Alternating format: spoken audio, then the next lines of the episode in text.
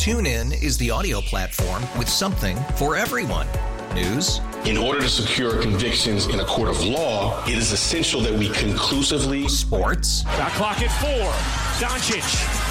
The step back 3. You bet. Music. You set my world on fire. Yes, and even podcasts. Whatever you love, hear it right here on TuneIn. Go to TuneIn.com or download the TuneIn app to start listening.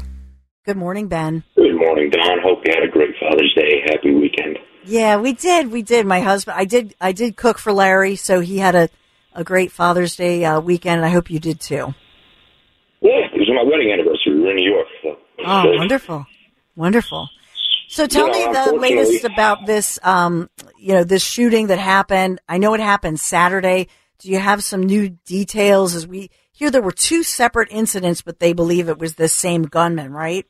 Yes. So it was and not too dissimilar to a few years ago, if you remember when two troopers were basically assassinated.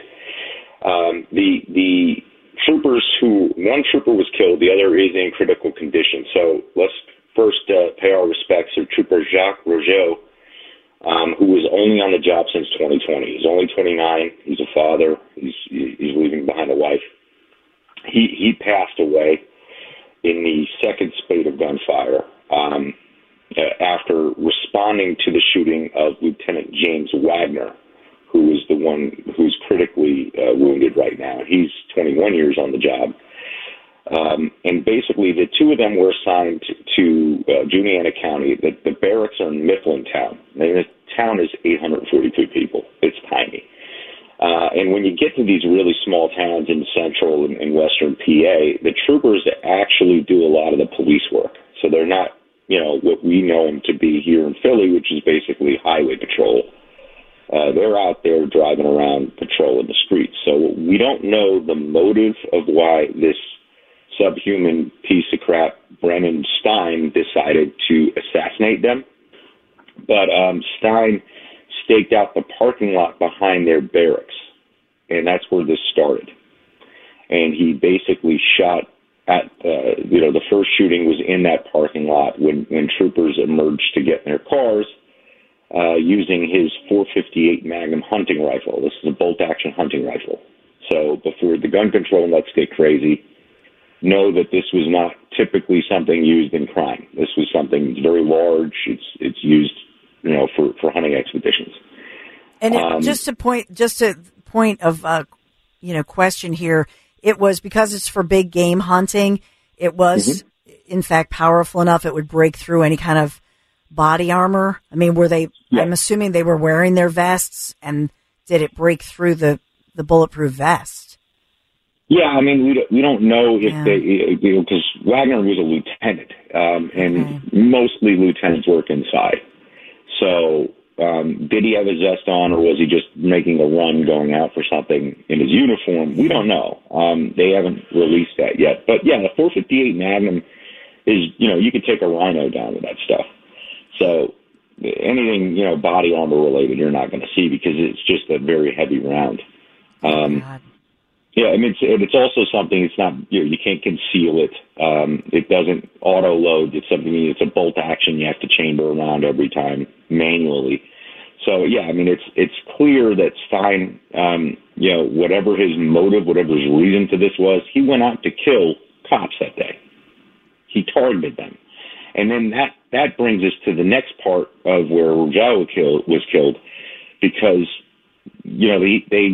they went out on the manhunt after him, after the shooting at the station house, and he was going out to these rural, waysides, these country, back forests, calling 911 and, basically saying someone was shot, that he seen the shooter. And when the troopers responded in this manhunt, he basically set a trap to shoot at them. So that's how the second crime scene happened. And then eventually they did catch up with him, and he was killed on the scene. And is there any word? I don't see any word of a motive of this cop hunter. We don't know yet. It's still very early. Unfortunately, these are the kind of things where unless you know, in the modern ethos, you see these kids with social media posting things, but you know that. Right. This is, Stein was 38. They're out in the middle of the country. So what they're going to do going into the investigation is state investigators are going to go into his search warrant on his house, you know, find out what his issue was, whether this was some kind of political or social motivation or simply, you know, the man was mentally ill and he got one too many tickets and decided to take it out on troopers. We don't know any of this stuff yet. I'm speculating. My God. So, but this is the next phase of the investigation is figuring out why and was it linked to something else. Yeah, and I think it does raise the question, you know, back in the day, you always had two officers who were together. And these guys, especially going to a rural area, they're not with a partner, correct? They're alone. No. Yeah, you work one-man cars. Actually, all state troopers, unless you're in field training, work one-man cars.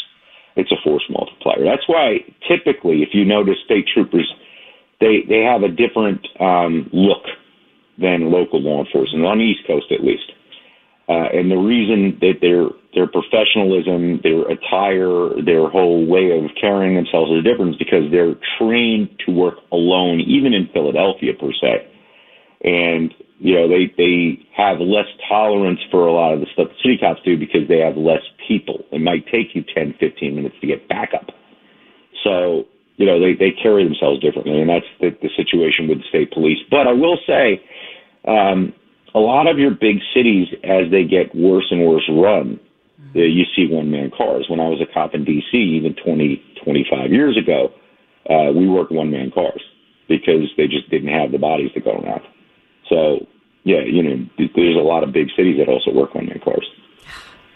I know that Governor Shapiro ordered all flags at half staff, and I saw that, you know, the FOP here in our area, you know, putting out the word as devastated by this shooting.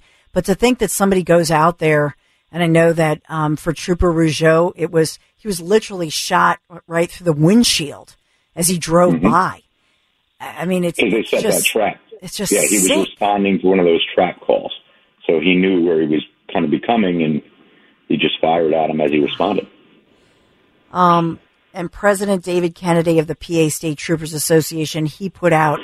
I know I had looked at his Twitter, you know, file. He had put out word that they've lost one hero while another fights for his life.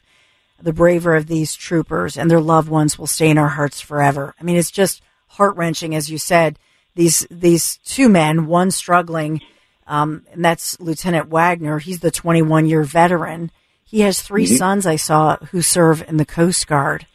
I mean, oh, my goodness. It just rips your heart out, and I do wonder if there's a conversation about changing. I know this is one shooting, but as you alluded to, Ben, we've seen this before. I mean, is there a thought to change the policy and put two people back in a patrol vehicle? Probably not at that level because, you know, for a state police agency, you would need to double your manpower. And as we know, it's very hard to find qualified law enforcement people right now. So, you know, I'm sure the PSTA would like that the Troopers Association, their union. But the truth of the matter is that they will never probably have that rank and file budget to double the entire force. My God. Well, Ben Mannes, I know you've been talking to a lot of law enforcement over the weekend. Thank you so much. Broad and Liberty, we look for your latest. You do great work and investigative work and give us such great insights. Ben Mannes with Broad and Liberty. Thanks, Ben. It's always great to be on, Don. Have a great day. TuneIn is the audio platform with something for everyone.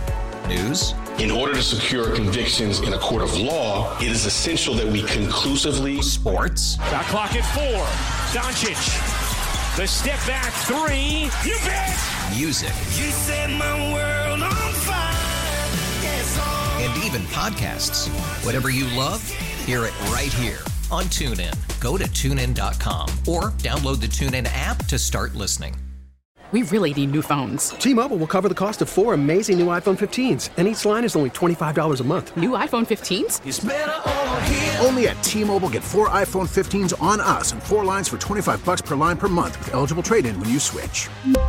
Minimum of 4 lines for $25 per line per month with auto pay discount using debit or bank account. $5 more per line without auto pay, plus taxes and fees. Phone fee at 24 monthly bill credits for well qualified customers. Contact us before canceling account to continue bill credits or credit stop and balance on required finance agreement due. $35 per line connection charge applies. See T-Mobile.com. Protect your vehicle's engine with a full synthetic oil change and save with Mobil 1 at O'Reilly Auto Parts. Purchase 5 quarts of Mobil 1 full synthetic motor oil and receive a $10 O'Reilly gift card after rebate. See store for details. With your Mobil 1 purchase, you'll also receive 2 times points during Old Rewards Bonus Points Month at O'Reilly Auto Parts. Oh, oh, oh, O'Reilly!